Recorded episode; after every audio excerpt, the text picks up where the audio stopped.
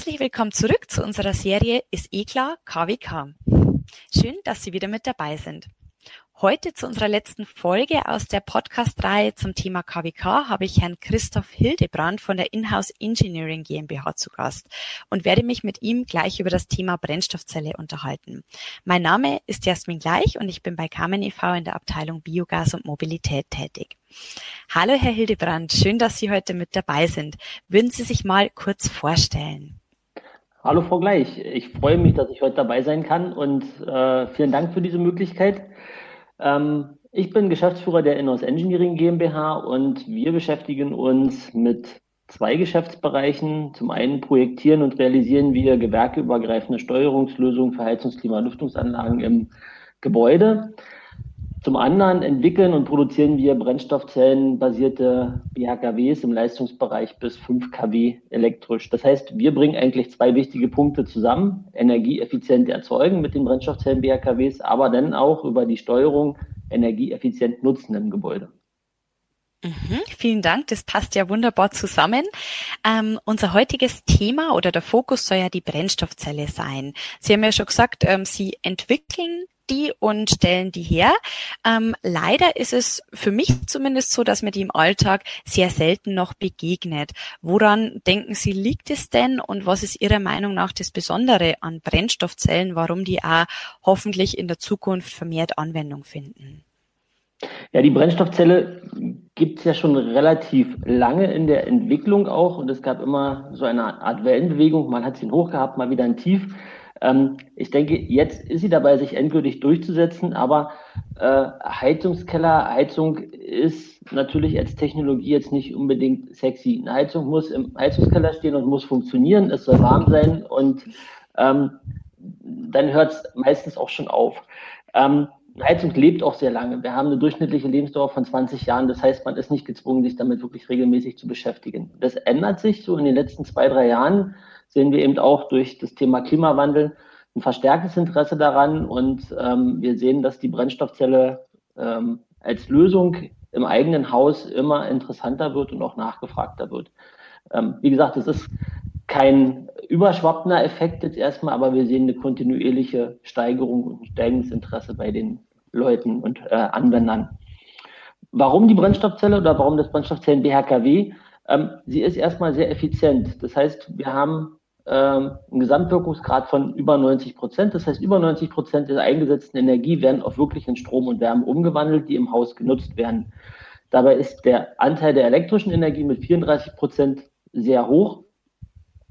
Und natürlich ist das Wichtige, dass ähm, die Energie, also Strom und Wärme, bedarfsgerecht bereitgestellt werden vor Ort, da wo sie gebraucht werden. Das heißt, wir haben keine Übertragungsverluste vom großen Kraftwerk auf der grünen Wiese irgendwo weit weg, und ähm, wir nutzen eben auch die Wärme, die bei vielen Kraftwerken eben nicht genutzt wird, weil sie vor Ort nicht mhm. sinnvoll weiter äh, verteilt werden kann. Wir setzen mit unserem System aktuell Erdgas ein. Warum Erdgas? Weil Erdgas in ungefähr jedem zweiten Haus in Deutschland vorhanden ist und damit der Umstieg von der bisherigen Erdgasheizung auf unser BHKW sehr einfach ist. Trotz allem ähm, wir Erdgas einsetzen, haben wir aufgrund dieser hohen Effizienz eine CO2-Einsparung von circa acht Tonnen pro Jahr für so ein System gegenüber der getrennten Erzeugung von Strom über Großkraftwerke und der Wärmeerzeugung im eigenen Haus.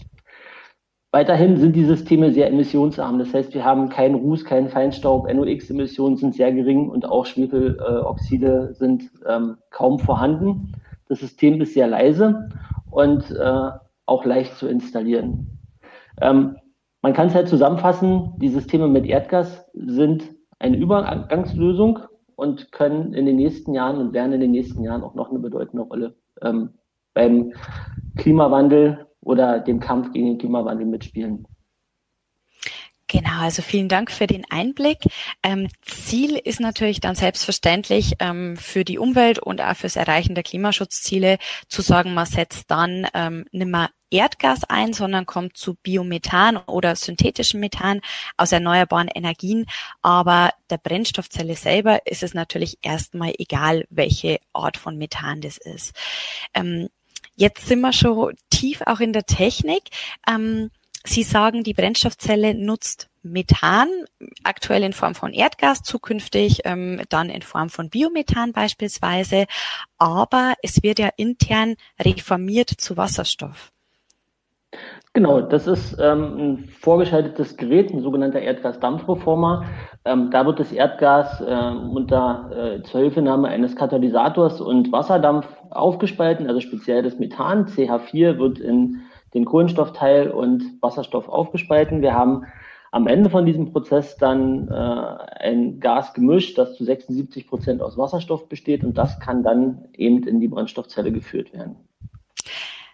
Ja, super, wunderbar. Ähm, Wäre es denn auch denkbar, so eine Art Dual-Fuel-Brennstoffzelle zu haben, also die dann flexibel direkt mit Wasserstoff oder Methan betrieben werden kann, beziehungsweise auch mit einem Gemisch aus beiden Stoffen? Daran arbeiten wir gerade. Das heißt, ähm, an einer Brennstoffzelle, die äh, ein Wasserstoff-Erdgas-Gemisch verarbeiten kann. Prinzipiell äh, beherrscht der Reformer das. Das ist äh, eine Frage der Anpassung der Betriebsführung. Ähm, ich denke, dass wir das in den nächsten ein bis zwei Jahren hinkriegen sollen. Parallel arbeiten wir aber seit ungefähr vier Jahren auch an einer rein wasserstoffbasierten BHKW-Lösung. Dieses äh, BHKW ist derzeit in der Demonstrationsphase. Im Rahmen des HIPOS-Projektes kann man in, im Chemiepark Bitterfeld-Wolfen das System gerade auch besichtigen. Ähm, das wird dort seit ungefähr einem Jahr, nee, fast zwei Jahren jetzt erprobt. Und ähm, wir sind dabei, das weiterzuentwickeln, um es dann auch für die, ich sag mal, Anwendung im Haus dann wirklich fit zu kriegen. Ähm, da stehen dann Themen wie die Zertifizierung, Sicherheit noch mit hinter, was uns jetzt gerade auch mit beschäftigt. Mhm. Ähm, sehr interessant. Wenn Sie sagen BHKW, meinen Sie ein Brennstoffzellen-BHKW, oder?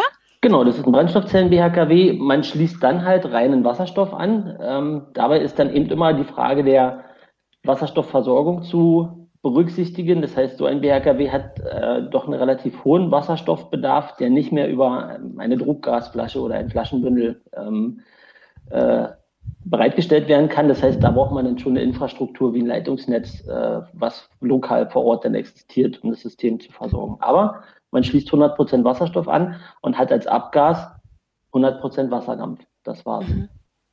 Ja, und es gibt ja auch schon Chemieparks, die Wasserstoffnetze haben oder nach und nach aufbauen. Also wäre das auf jeden Fall eine interessante und denkbare Anwendung.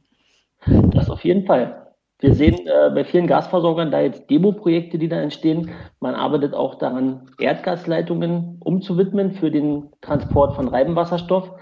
Damit sind dann wiederum, ich sag mal, ein paar neue Probleme verbunden. Das heißt, ähm, mit dem Erdgas sind ja auch jahrelang Schwefelkomponenten transportiert worden, um Erdgas mhm. riechbar zu machen. Die muss man dann natürlich auch wieder rausfiltern. Und ähm, auch Wasserstoff, wenn man den in Leitungsnetzen transportiert, auch in neuen Leitungsnetzen, muss man riechbar machen, um Leckagen zu erkennen. Da werden auch zurzeit schwefelhaltige Komponenten getestet. Damit beschäftigen wir uns jetzt auch, ähm, wie die Brennstoffzelle mit solchen Komponenten dann umgehen kann. Mhm. Ja, sehr spannend. Dann schauen wir mal, was die Zukunft bringt. Ähm, ich möchte mich ganz herzlich bedanken für diesen Einblick in die Thematik. Ähm, schön, dass Sie heute mit dabei waren, Herr Hildebrand, und danke auch an alle, die wieder eingeschaltet haben. Vielen Dank. Ich hoffe, Sie können nach dieser Folge sagen, KWK, jetzt ist's klar. Vielen Dank fürs Zuhören.